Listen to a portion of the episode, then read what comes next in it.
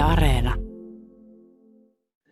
Vaikka se näennäinen ympäristö ihmisellä on muuttunut, niin ihminen siellä kaiken ytimessä, kaiken keskellä, niin se on aika lailla samanlainen nyt ja, nyt ja sanotaan keskiaikaisessa arabialaisessa kulttuurissa tai vaikka meni siitä pari vuosituhatta taaksepäin mesopotamialaiseen kulttuuriin, niin ihmiset on ajatelleet samoja asioita, samat asiat on tärkeitä niille. Tässä Kuusikuvaa-ohjelman jaksossa me olemme professori Jaakko Hämeen-Anttilan valokuvien äärellä. Ja ensimmäinen näistä kuvista on tuollainen lähiotos perhepotretista. Olet siinä noin kolmevuotias ja kuva on otettu Oulussa noin vuonna tuhatyhdeksänsataakuusikymmentäkuusi. Olet tässä lapsuuden kodissasi. Mitä muistat tästä kuvanottohetkestä tai siitä miljööstä, siitä paikasta, jossa vietit lapsuutesi? No kuvanottohetkestä mä en varmaan, kun mulla ei varmaan mitään oikeita muistoja, että se on, se on tietysti mulle tuttu kuva, se on aina ollut jotenkin näkyvillä ja esillä, mutta mä olen vähän liian pieni muistaakseni sitä, mutta sen se tiedän, että siis se kuva on otettu meillä mun lapsuuden kodissa, niin siellä olohuoneessa meillä on semmoinen hieno, tai onko tämä, ei, ei niinkään hieno, mutta se oli siinäkään kai varmaan aika nuhrunen nahkasohva, mutta vanha, vanha kuitenkin, jossa sitten, sitten oli koko perhe siinä kuvattavana, minä, minä perheen pienimpänä. Ja toi aika on tietysti sellaista, että mä en siinä vaiheessa ihan ollut vielä kokonaan löytynyt itseni, että mä varmaan pari vuotta myöhemmin, joskus siinä en tiedä viiden, kuuden iässä rupesin ajattelemaan, että musta tulee yliopistolle tutkija. Se oli mun ensimmäinen semmoinen oikea toiveammatti, niin selkeän kun se kaikkein ensimmäinen toiveammatti oli, oli, oli tietysti olla, olla talonmies, kun sitten saa kollata lunta siellä pihalla ja Oulussa lunta riitti. Se oli semmoinen mulla jotenkin se, semmoinen houkutteleva tulevaisuuden näkymä. Mutta sitten varmaan joskus viisi-kuusi-vuotiaana, eli jo ennen kouluun menoa, niin kun nyt akateemisesta perheestä tuli, niin siellä paljon yliopisto oli monella tavalla esillä puheissa ja niin edelleen, niin kyllä mä oon sitten jo ennen kouluikaa ajatellut, että mustakin tulee sitten, sitten professori. En mä varmasti siinä vaiheessa oikein ymmärtänyt, mikä professori on, mutta kuitenkin jotenkin päätin yliopistouralle lähteä. Ja tuo mun lapsuuden kotiin oli semmoinen, että se toi mulle muitakin tärkeitä elementtejä, jotka minusta elämässä oli aina mukana, että, että meillä oli iso ja monikielinen kotikirjasto, että mä olin sieltä sitä mukaan, kun sitten lapsena ja nuorena ja koululaisena kasvoin isommaksi, niin ruvennut lukemaan niin kuin suomea ja sitten englantia ja myöhemmin ottanut saksan, ranskan, italiankielisiä kirjoja sieltä lu- luettavaksi. Ja, ja jopa noin sikäli, että, että, että kun mä musta nyt loppujen lopuksi arabisti tuli, niin kyllä sieltä kotikirjastosta myöskin mä löysin ensimmäiset arabian kieliopit ja Ja, ja arabian sanakirjat, jopa, jopa, jopa arabian kielisen Koraanin, mikä ei tietysti oululaisessa kodissa seitsemänkymmentäluvulla kovin yleistä varmasti ollut. Niin, sinusta tuli arabian kielen ja islamin tutkimuksen professori ja tällä hetkellä työskentelet Edinburghin yliopistossa ja siitä ja koronaviruksesta johtuen meillä on tämmöinen etäyhteys, eli me netin yli käymme tätä keskustelua ja se jonkin verran tässä yhteydessä kuuluu.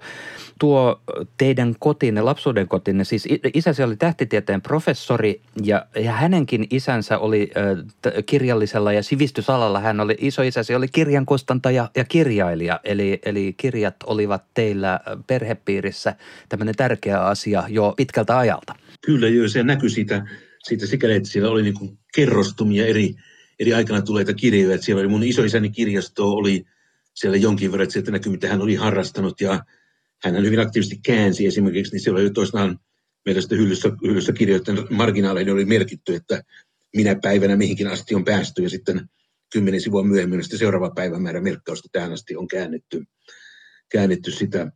Ja sitten tosiaan mun, mun isäni oli tietysti sen päälle hankkinut hyvin paljon kirjoja ja ennen pitkään sitten, sitten toki tuli ne omatkin kirjat sinne mukaan.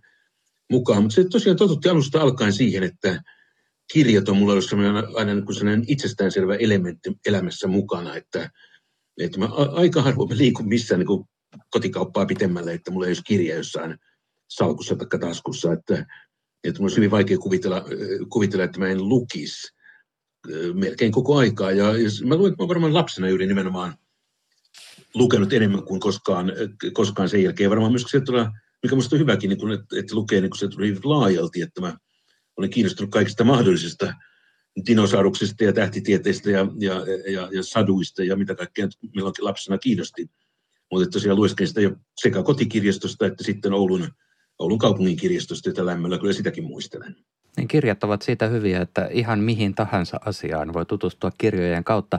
Sinä olit myös tunnettu vieras äh, oululaisissa kirjakaupoissa. Äh, käytit niitä äh, tuollaisena niin kuin retkikohteena. Kyllä joo, että meillä oli siellä, silloin kun olin pieni, niin siinä samassa korttelissa Tuiran kaupungin osassa, ja siinä oli semmoinen ihastuttava pieni kirjakauppa, jota, jota sellainen parrakas ikivanha setärikkeli, ja ne olet varma, varmaan vähintäänkin kolmekymmentä siinä vaiheessa, kun olin pieni. Niin, niin piti, ja, ja sinne mä sitten aika lailla rupesin yksinkin menemään jo, jo aikamoisen pienenä katselemaan sieltä kirjoja. Ja, ja koko Oulussa olo, olo aikani, kun mä vuoteen tuhatyhdeksänsataakahdeksankymmentä asti siellä seitsemäntoistavuotiaaksi olin, niin, niin se oli mulla aina sellainen paikka, jossa mä varmasti kävin monta kertaa viikossa. Ja sitten pikkusen isompana, kun rupesi vähän laajemmin kaupungilla liikkumaan, niin myöskin Oulun keskustan kirjakaupat ja erityisesti siellä sellainen pohjalaisen kirjakauppa tuli mulle Mulla on hyvin tutuksi, että mä luen siellä myyjät aina tiesi, että mä, tai, tai tunsin, mutta ainakin ulkonäöltä, että se on se sama poika siellä aina taas pokkareita ja muita katselemassa. Ja, ja yhtä lailla esimerkiksi kun koulua kävin ja, ja, ja sitten siinä, siihen aikaan oli usein näitä hyppytunteja, eli tyhjä tunti muutaman tunnin välissä, niin kyllä mä aika usein sitten, kun kaverit menivät hengailemaan jonnekin, niin kyllä mä aika usein menin sinne, sinne kirjakauppaan katsomaan kirjoja ja onnistuin myöskin välillä raahaamaan jotain luokkatovereita sinne mukana. Tästä kuvasta vielä, niin näyttää ihan siltä, kun siinä olisi pyhävaatteet päällä tai että tuollainen juhlallisempi tilanne, mutta sulla on hyvin vapautunut ja iloinen ilme, että toi vaikuttaa kuitenkin mieluisalta tuo tilanne. Joo, no, mä olen varmaan aika, aika lailla tottunut siihen, että meillä toki kotona oli hyvin semmoinen, ee, miten mä sanoisin, vanhanaikaisen ja formaali, formaalinen ajatus. Tietysti maailma on sinänsä muuttunut, mutta varmasti jo ihan siinä omassa ajassaankin, ajassaankin meillä, meillä oltiin ehkä vähän, vähän, vähän konservatiivisempia pukeutumisia tuollaisen suhteen, että ajatus siitä, että piti olla sellaiset hienot solkikengät jalassa, pikkulapsella siis, ja, ja, ja tuommoinen vähän hienompi paita ja paita, jotain liiviäkin siinä taitaa olla päällä, niin se oli mulle sel- selvä, että kun on joulu taikka tulee vieraita taikka muuten tulee hienompi tilaisuus, niin sitten pukeudutaan sen mukaisesti. Ja, ja, ja siihen kyllä sitten on pienenä tottuu. Mä oon itse sitten sillä tavalla lipsunut, vaikka mut useimmiten tuolla työpaikalla ja, ja kaupungilla nähdään puku päällä, niin kyllä mä vähän enemmän näin kotioloissa liikuskelen sitten aivan, aivan varsinkin nyt tietysti korona-aikaan, niin näin erityisen ränsistyneessä, ränsistyneessä olomuodossa, ja eikä sieltä ole niin tarkka siitä pukeutumisesta niin enää. Ne kuvat, joista tässä keskustellaan, niin nehän ovat nähtävissä Yleisradion nettisivulla yle piste fi kautta kuusi kuvaa. Eli sieltä voi katsella näitä kuvia samaan aikaan tai sitten tämän ohjelman jälkeen. Meillä on toinen kuva. Siinä se on tuollainen muotokuva. Siinä on kulunut muutamia vuosikymmeniä edellisestä kuvasta. Olet siinä tuollaisen suuren arabialais-latinalaisen sanakirjan kanssa ja tämä kirja näyttää vanhalta ja sillä on erityinen merkitys. Se on kiertänyt tärkeänä esineenä tutkijalta toiselle. Joo, se on, se on siihen aikaan hyvin, hyvin tunnettu. Siis tuhatkahdeksansataaluvulla, kun se ilmestyi tuhatkahdeksansataakolmekymmentäluvulla muistaakseni, niin se oli hyvin tärkeä.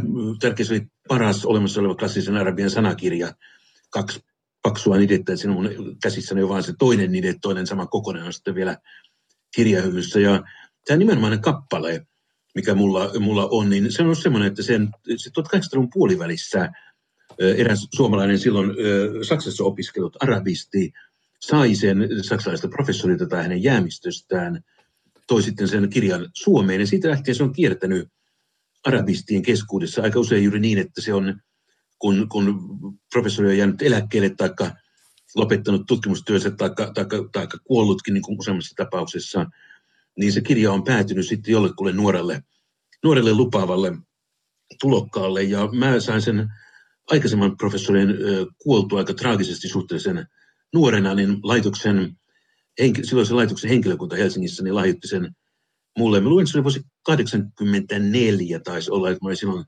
kaksikymmentäyksivuotias opiskelija, mutta jos siihen aikaan sitten vähän moni uumo oli, että mä olin jossain vaiheessa laitoksen professori, niin kuin sitten myöhemmin, myöhemmin kävikin. Ja sain, mä sain sitten sellaisena niin kuin, ikään kuin akateemisena perintönä, että siellä on sen kirjan kannessa on, taikka kansilehdillä on, on nimikirjoituksia ja sitten se on myös sen kirjan historiaa on tutkittu, esimerkiksi sen erillinen liuska siitä, että kuka sen kirjan milloinkin on saanut.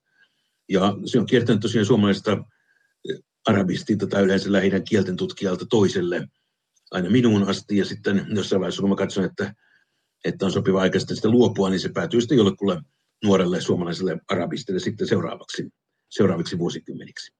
Kuinka äh, käytännöllinen tuollainen vanha sanakirja on? Käytetäänkö sitä oikeasti työhön? No se, sitä voisi käyttää, mutta täytyy niin häpeäkseni myöntää tässä Suomen kansalle, että mun latinan taitoni on, on, on hiukan horjahteleva, että siis jos olisi pistämättömän hyvä latina, niin sitä varmasti pystyisi käyttämään edelleen tänäkin päivänä hyväksi. Ja se sanakirja, jota mä käytän eniten, eniten ei se oikeastaan kuin viisikymmentä vuotta myöhempi, mutta kun se on sitten arabia englanti, niin se, sitä on helpompi käyttää. Niin mä, mä oon tullut aika harvoin, mutta kyllä mä sanotaan, että muutamia kertoja urani varrella mä oon sitten oikeasti etsinyt sieltä jotain sanaa, sanaa ja, ja löytänytkin ehkä. Sanoit tuossa aikaisemmin, että tiesit jo hyvin nuorena, että halusit professoriksi ja, ja tuota, siihen liittyi kirja, joka ei ole tämä kirja, on toinen kirja ja sait hyvin nuorena kirjan, joka johdatteli sinua tähän suuntaan. Joo, siinä kävi sieltä, että mä olen käynyt niin kuin koulua ainoastaan yksitoista vuotta, vuotta eli mä, mä, niin kuin, no ensinnäkin mä menin vuotta aikaisemmin, kun muut menin kouluun ja sitten vielä, vielä mä hyppäsin tuon peruskoulun yhdeksännen luokan yli. Eli mä peruskoulun kahdeksannen luokan keväällä mä samalla sitten luin yhdeksännen luokan vuosikurssia, tentin sen opettajille ja sitten siirryin sieltä suoraan lukioon. Ja, ja siinä sitten tavallaan, kun oli sitten vähän normaalia raskaampi kevät ollut, niin sain sitten ikään kuin jonkinlaisena kevätlahjana sitten, sitten koulun päättyessä muinaista Egyptiä käsittelevän kirjan, joka sitten sen kesän aikana saanut kiinnostua muinaista Egyptistä, niin että mä sitten ensimmäisenä vuonna lukiossa lähdin sitten ominpäin opettelemaan hieroglyfejäkin. Tilasin, tilasin vähän kirjoista ja kotonakin oli jotain pientä, joten perusta mä yritin sitä opettella, mutta, mutta, mutta kun mä oon hirveän huono piirtämään, niin hieroglyfejä pitäisi osata piirtää kauniisti, niin jos mä turhauduin siihen ja sitten siirryin sen verran pikkusen eteenpäin, että mä rupesin klassista, klassista arabiaa opiskelemaan sitten myöskin, myöskin kouluaikana. Ja tavallaan sillä tiellä niin sitten jäin ja, ja sillä tiellä edelleenkin olen. Mistä se varmuus tuli? Mistä se, se semmoinen tieto siitä, että tämä on juuri sinulle hyvä ala?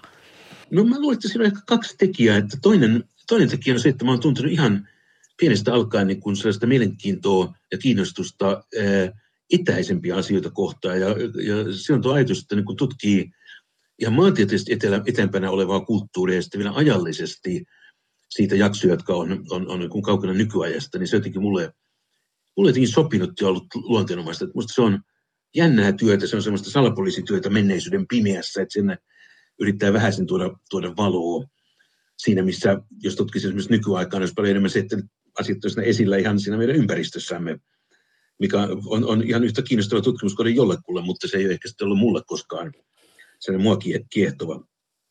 Toinen asia oli tietysti se, kun usein puhutaan esimerkiksi siitä, että akateeminen ura periytyy, niin siinä, se osa, mikä siitä varmasti oikeasti periytyykin, on juuri semmoinen uskallus lähteä kummalliselle alalle, että tunnen monia kollegoja, jotka on päätyneet kyllä loppujen lopuksi arabistiikkaan tai, tai lähialueelle, mutta joilla ei ole sitä akateemista taustaa, niin heillä on usein ollut semmoinen pitkä tie, että he ovat löytäneet sellaisen, että ovat uskaltaneet tulla sitten tekemään jotain niin kummallista kuin vaikkapa keskeistä arabian kieltä tutkimaan. Ja mulla taas se Se oli jotenkin kotoa opittu itsestäänselvä asia, että maailma on täynnä kiinnostavia asioita ja, ja että mitä tahansa voidaan ottaa tutkimaan. Ja, ja myöskin sitten se, että maailmassa on kuitenkin kaikitenkin paikkoja myöskin kaikenlaisten asioiden tutkijoille. Että jos rupeaa kiinnostamaan vaikkapa eskimokielet, niin kyllä jossain maailmassa yliopistossa pystyy elättämään itsensä eskimokieliä tutkimaan.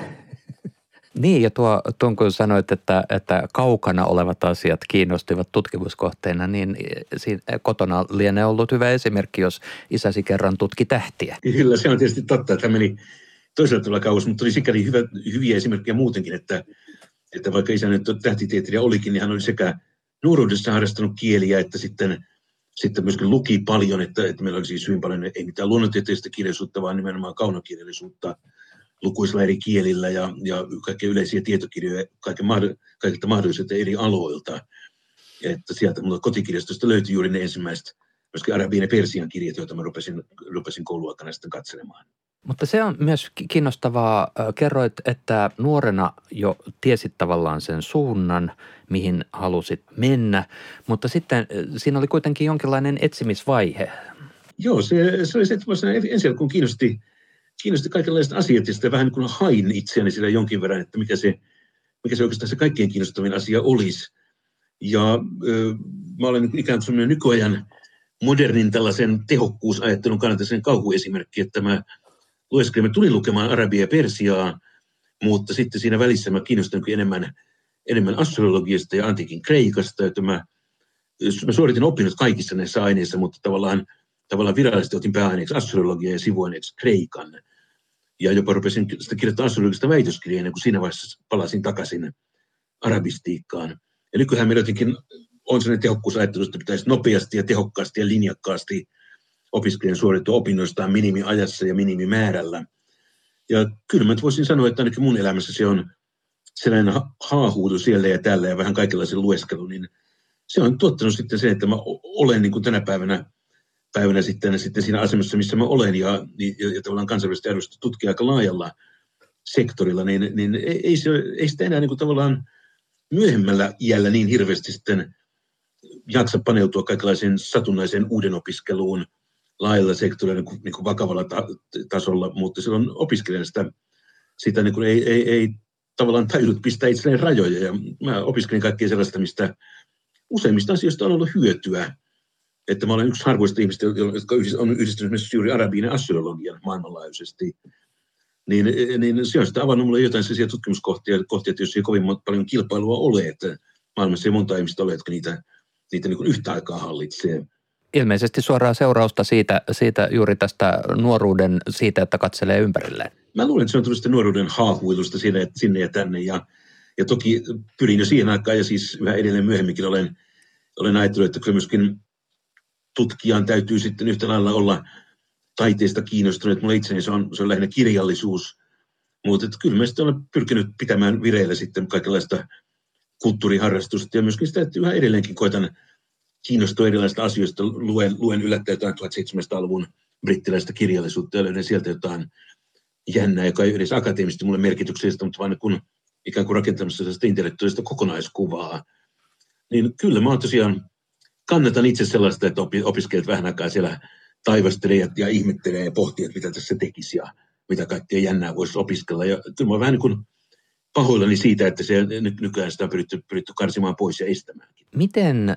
Sitten kun tämä arabialainen kulttuuripiiri alkoi avautua, niin minkälaista se oli?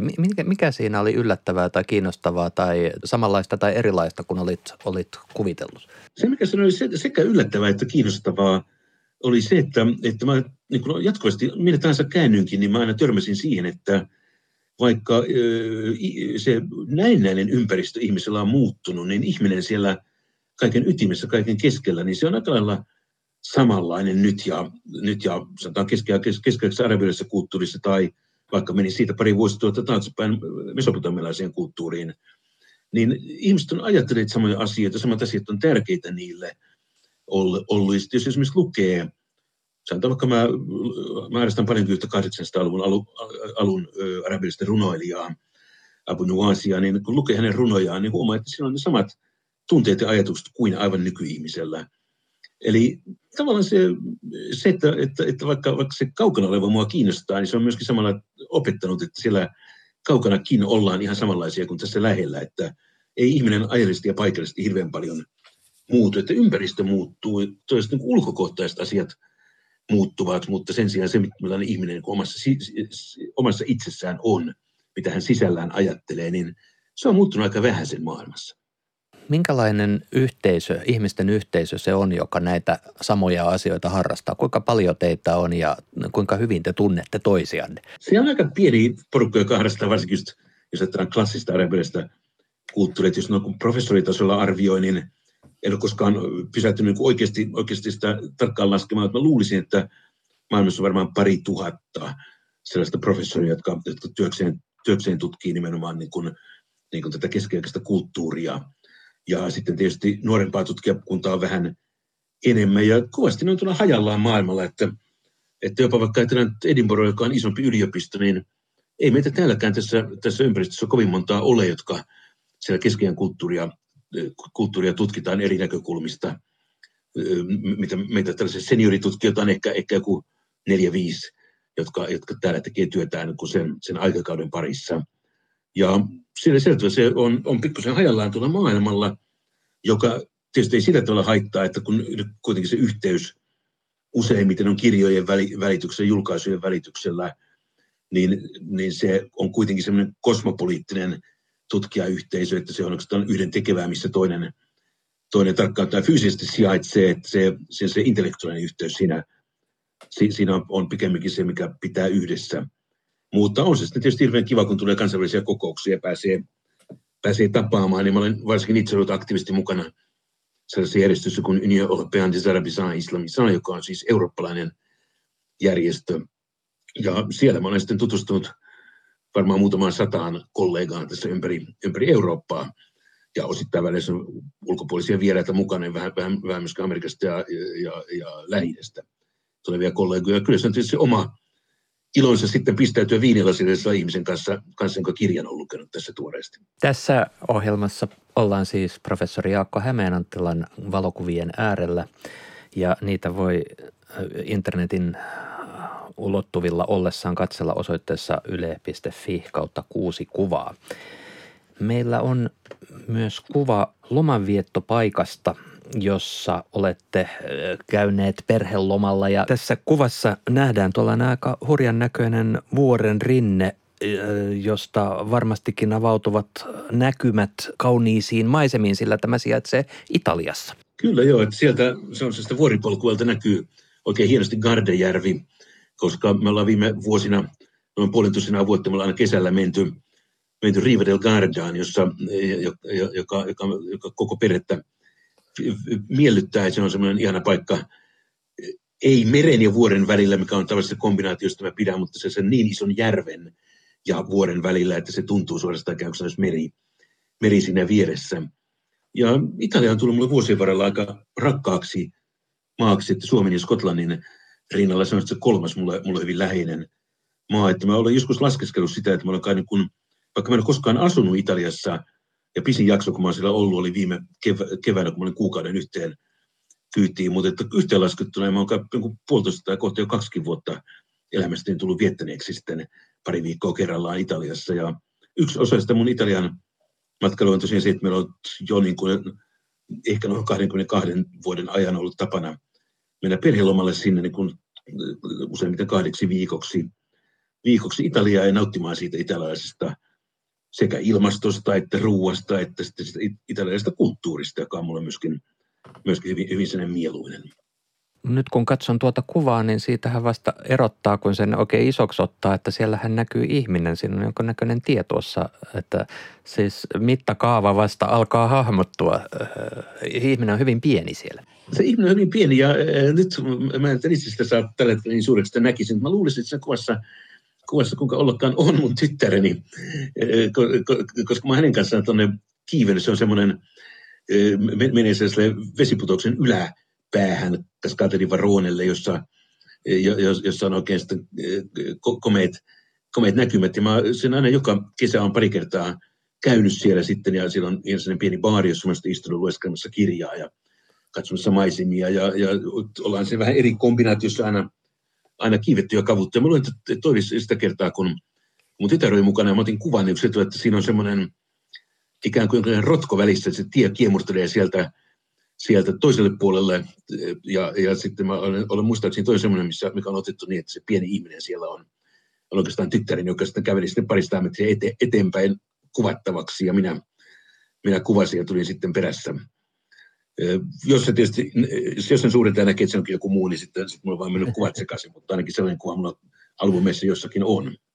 No, tämä on loistava paikka ki- myös kiipeillä tuolla ylöspäin tai ainakin patikoida tuonne vuoristoon, ja sanoitkin tuossa, että saatat ottaa kirjan mukaan. Sehän on muuten varmasti sellainen fyysinen suoritus jo kiivetä, että sitten varmaan käy mielessä, että kuinka paksun kirjan aikoo sinne vuoren päälle kantaa. Kyllä mä olen joskus aika paksun kirjan kanssa mennyt. mennyt. Se on tosiaan semmoinen, mä en harrasta vuorikiipeilyä toisin kuin esimerkiksi tyttären, joka joka menee ihan sitten niin kuin, niin kuin köysiin ja semmoisten kanssa silloin tällöin.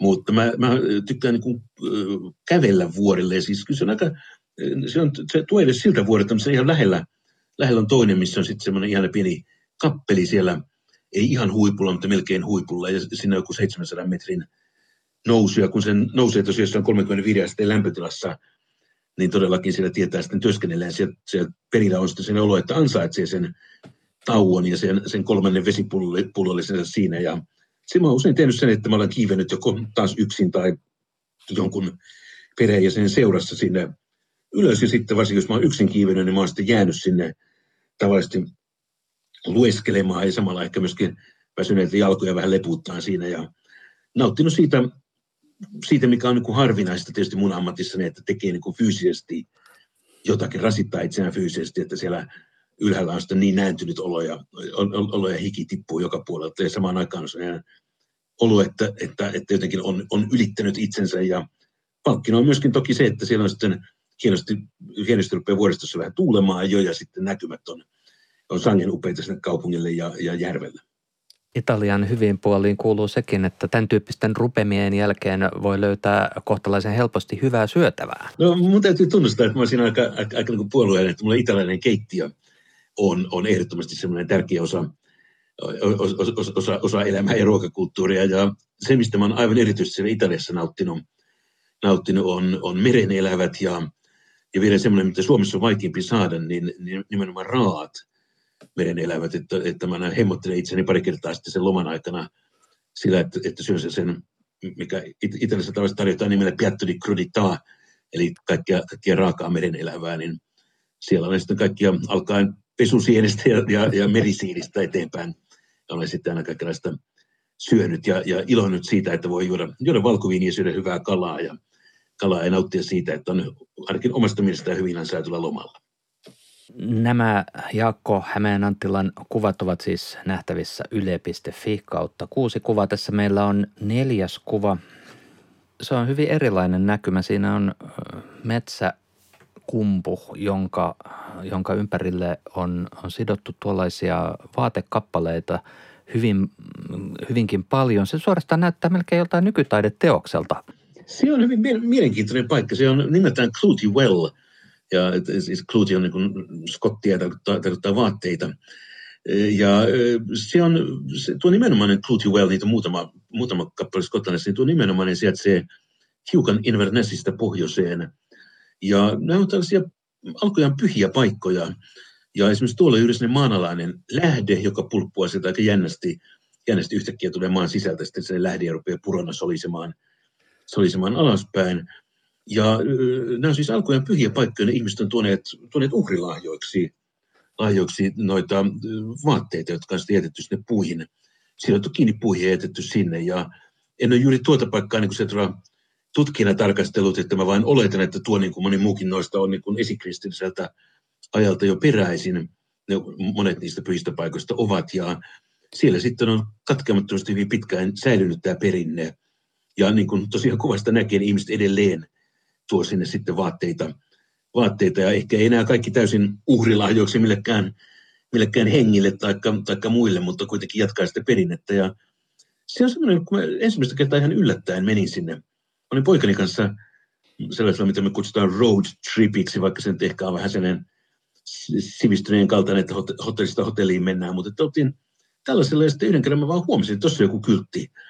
Kyltti, ihan pieni kyltti, että, että mitä siellä tuossa pysäytysautoja mennään katsomaan ja sitten tultiin sinne ja kävellään lähemmäksi siellä keskellä synkkää, tai niin hirveän synkkää, mutta kuitenkin aika tiuhaa, tiuhaa metsikköä. Ja, ja rupeaa tulee vastaan, jos näitä ensimmäisiä vaatekappaleita, jotka oli sinne sidottu. Ja ne, me ei niin kuin ensin edes taju, tajuttukaan sitä, ja sitten se avautuu se koko näkymä, jossa on, jossa on tosiaan semmoinen, se tunnelma on aika semmoinen, niin kuin, sanotaanko pakanallinen, että siinä, siinä hyvin tuntee jonkinlaisen pyhän läsnäolon ja, ja sitten nämä, nämä osittain sammaloituneet ja, ja puoliksi maatuneet vaatekappaleet, joista olettaisin, että vanhimmat on varmaan vuosikymmenien takaa, mitä siellä nykyään näkee. Niin se kyllä saa ymmärtää sen, että ihmiset on kokeneet siellä merkittäviä tällaisia henkisiä ja henkisiä ehkä uskonnollisia tunteita ja niin kuin uskoneet, että sillä paikalla jotain oikeaa konkreettistakin merkitystä. Eli jos tie vie joskus lähellä Invernessia, niin kyllä Clootie Well kannattaa käydä tsekkaamassa sekin. Miten tuo sitten tuo tommonen maailmankuva-asia, että tuo pyhän kokemus, minkälaisia ajatuksia se herättää? Onko meillä tässä ajassa pyhää samalla lailla kuin on ollut niillä, jotka ovat tämänkin uhripaikan joskus tehneet? No tekisi mieli tuohon vastata sieltä hiukan, hiukan niin kärjekkäästikin, että kyllä se pyhä siellä aina... Aina on, että ihmiset välillä on ehkä sokeita näkemään sitä, mutta ne, jotka ei ole sokeita, niin kyllä sen pystyy näkemään. Mä olen itse aina ollut kiinnostunut uskonnoista, jonkin verran jopa tutkinutkin, tutkinutkin islamia sitten, mutta niin myöskin laajemmin, laajemmin ollut kiinnostunut. Ja kyllä mä itse koen, että sellainen puhtaasti materialistinen ajattelu on jollakin tavalla rajoittunut. Että mä aina jotenkin uskon, että on se jonkinlainen, jonkinlainen henkinen todellisuus myöskin, joka sitten heijastuu niin uskonnossa kuin myöskin taiteissa. Että, että kun mä koen sitä samaa, samaa sitten taiteen äärellä, että se on jotakin tärkeämpää kuin, kuin, kuin, kuin vain betoni ja kivi. Että, että on olemassa jotakin, jotakin sen, sen yläpuolella tai ulkopuolella tai sen kanssa päällekkäinkin tavallaan. Ja kyllä mulla itseni tulee pyhillä paikoilla sellainen vahva pyhän tietoisuus sekä kristillisissä kirkoissa luonnollisesti, ja sitten kun mä olen ollut paljon, toki niin kuin sitten, sitten myöskin islamilaisilla pyhillä paikoilla, mä tunnen sitten siellä ja, sitten, ja myöskin tällaisissa perinteisissä paikoissa, niin kuin tuo Clootie Well, että kyllä se tuntee, että siellä on, siellä on jonkin äärellä, joka ei ole ihan pelkästään niin kuin puuta ja maata ja vettä ja ilmaa. Miten se sitten, kun tuo paikka, niillähän on taipumus säilyä, että meillä, meillä sanotaan, että Suomessa rakennettiin ö, nämä keskiaikaiset kivikirkot vanhoille pakanallisille paikoille, niin miten siinä tapahtuu, kun, kun tuota, paikka pysyy, pyhä paikka pysyy samana, mutta uskonto vaihtuu? Se onkin mielenkiintoinen kysymys, ja mikä on sitten ammatillisestikin yli kiinnostunut, että, että, että siinä voi sanoa tietysti, että siinä näyttää, että se pyhä ja pyhyys säilyy, ja sitten vaan sen, sen inhimillinen tulkinta muuttuu, että tulkitaanko joku pakanalliseksi henkimaailman paikaksi vai tulkitaanko joku kristilliseksi kirkoksi, niin ne ero on oikeastaan vain siinä, että se, se, on, se on pyhäksi koettu paikka, joka sitten, jota yritetään kuvailla eri tavalla sen kulloisenkin uskonnon mukaan. Ja esimerkiksi juuri sanotaan islamilaisen kulttuurin alueellahan tuo näkyy hyvin niin, että siellä usein esimerkiksi Damaskoksen kuuluisa, kuuluisa omaeli moskeja on paikalla, jossa aikaisemmin oli sitten kreikkalainen temppeli. Eli, eli siellä on myöskin näkyvissä täysin tuo kerrostuneisuus, joka näkyy myöskin juhlapäivissä. Niin kuin meillä joulun aikaan tavataan muistuttaa, että, että se on ollut myöskin esikristilliseen aikaan. aikaan se, se, se, se, se aikana on juhla-aikaa. Ja se näkyy paikoissa, se näkyy ajassa. Ja kyllä mä luulen, että siinä on jonkinlainen tällainen, tällainen niin kuin pyhyyden perinne, joka, jonka ihmiset, ensinnäkin jotkut paikat mielletään, mielletään sinänsä jollakin tavalla niin kuin henkimaailman paikauksiin, kyllä tällaiset maanalaiset lähteet, luolat, kalliohuiput ja muut vastaavat, niin ne, ne, niissä on usein sellaista, että se luo ihmisen sen tunteen. Sitten toisessa paikassa ihan puhdasta traditiota, kun tässä on ollut temppeli ennen, niin rakennetaan toisen uskonnon kirkko taikka moskeja siihen päälle, niin se on ikään kuin jatkaa sitä perinnettä. Tämä Clootie Well on siis Invernessin lähellä, ja Inverness on vähän siellä pohjoisemmassa, ja sinä olet Edinburghissa, asut siellä ja työskentelet siellä. Minkälainen paikka se on olla? No tämähän on aivan ihastuttava kaupunki, että mä en, en ole koskaan vielä törmännyt kehenkään, joka olisi täällä käynyt eikä olisi pitänyt kaupungista. Että kyllä tämä, tämä on viehättävä. Täällä on, se mikä mua täällä viehättää on, On, on tietysti se, sekä tuo vanha kaupunki, jossa on tullut vanha rakennuskerrostuma, että sitten niin sanottu uusi kaupunki, Newtown, joka on uusi sen takia, että se on seitsemäntoistasataa-luvulla rakennettu. Ja toki on sitten modernimpiakin lähiöitä olemassa, mutta siis tämä varsinainen kaupunkikuva vähänkin täällä keskustassa, niin on tällaista seitsemäntoistasataa-luvun, kahdeksantoistasataa-luvun, yhdeksäntoistasadan-luvun alkua ehkä juuri ja juuri. Ja asunto, jossa mä esimerkiksi asun, niin on tuhatyhdeksänsataaluvun alussa työpaikkana ja tuhatseitsemänsataaluvun lopussa rakennetussa rakennuksessa, että, että siellä tämä historia on vahvasti läsnä. Mutta ei toki Edinburgh ei ole pelkästään, pelkästään historiaa. Täällä on myös hyvin vihreä kaupunki, että nyt kun on ollut täällä tämä lockdown, että ei ole yliopistollekaan päässyt puolentoista kuukauteen, niin mä oon ruvennut kävelemään paljon enemmän täällä ympäristössä, täällä missä asun, ja, ja olen esimerkiksi löytynyt ihan yllättäen löysin sen aivan ihastuttavan Ihastuvan paikka, jossa on, jossa on pieni tällainen luonnonpuisto, ihan varttitunnin kävely, kävelymatkan päässä, ja sitten, sitten se johtaa puolestaan kahdellekin eri kukkulalle, jossa voi sitten taas sitä vuorille kapua, mistä harjoittaa, mikä minusta on aina, aina kivaa. Ja, kiva, kiva. Mä olen esimerkiksi juuri tänään ollut aamulla kävelemässä siellä ja, ja tavallaan nauttimassa siitä, että voi, voi, voi kävellä, kävellä kukkulalle ja voi sieltä sitten katsella alas ja voi, voi olla siellä niin raikkaassa ilmassa, että, että täällä ei ole kaupungin keskipisteen siitä, se, siitä niin puolen tunnin kävelymatkalla olevat paikat, jotka näyttää aivan maaseudulta, että paljon kun täältä löytyy, niin täällä on huomattavan paljon sellaista, mitä esimerkiksi Helsingistä olisi paljon vaikeampi löytää.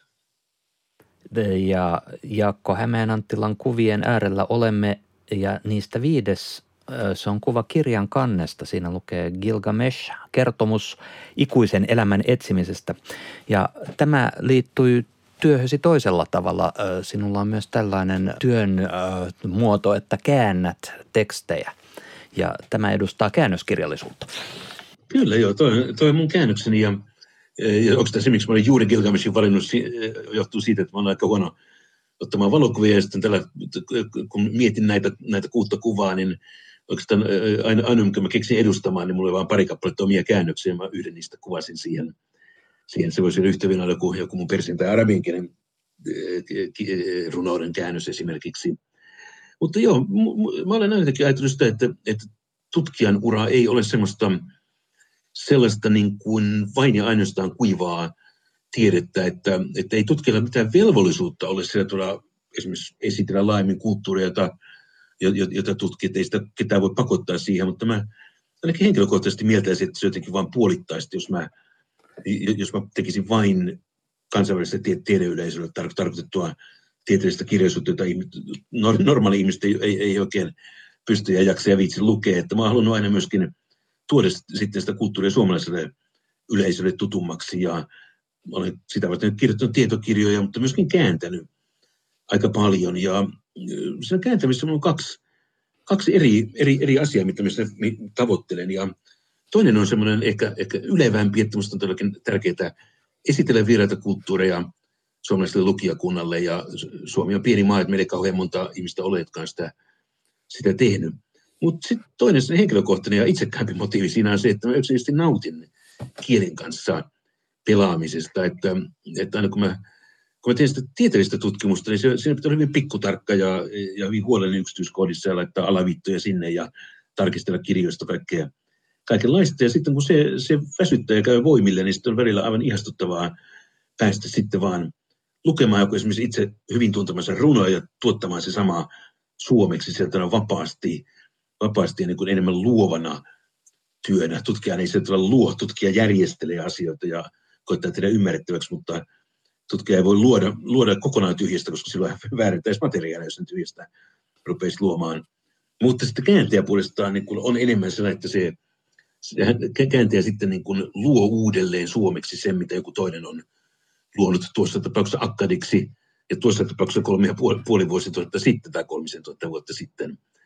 Ja sen tuominen sitten omalle äidinkielelleen sillä tavalla muodossa, joka vetoaisi lukijaan, niin se on aivan toisenlainen haaste kuin tutkijan työ. Ja, ja mä oon tosiaan niin kuin lepään tutkijan työstä kääntämällä ja lepään kääntämistä tekemällä tutkimusta. Se on hyvä, hyvä tämmöinen symbioottinen suhde näillä työn eri muodoilla. Miten tuo kääntäminen käytännössä tapahtuu? Minkälaisia vaiheita siinä on? No mä oon semmoinen ehkä, ehkä, ehkä niin kuin vähemmän niin kuin metodinen kääntäjä, että, että mä, mä teen, teen tavallisesti sieltä tavalla, että kun mä, mulla on teksti, jonka mä käännän, niin mulla on ensin edessäni se alkuteksti ja usein kun on tällaisia vaikeita keskiään tai, tai, tai vanhan ajan tekstejä, niin sitten siinä tarvitaan niin sanakirjoja ja muuta rekvisiittaa ympärillä. Ja siinä mä yritän ymmärtää sen tekstin ja, ja tehdä sitä raakakäännöksen tieto, tietokoneelle. Ja kun mä sen raakakäännöksen olen tehnyt, niin mä en sitten selkeänä pidä sitä, sitä lähde, lähdekirjaa siinä niin kuin koko ajan nähtävillä, että kyllä se jossain käden ulottuvilla on, mutta se ei ole auki.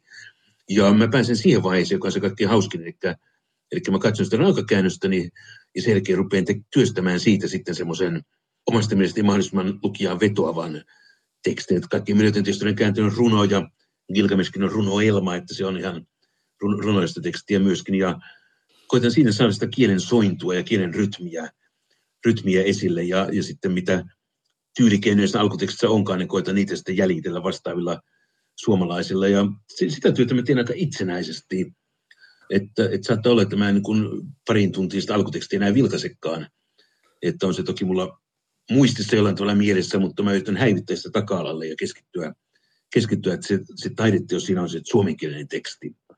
Ja sitten ehkä viime hetkellä vielä sitten tsekkailen, että mitään, mitään liian kau- kauaksi siitä alkutekstistä erehtynyt kuljettamaan, mutta useimmiten se on aika, saa jäädä siihen muotoon, miten, miten mä sen on vapaasti muokannut.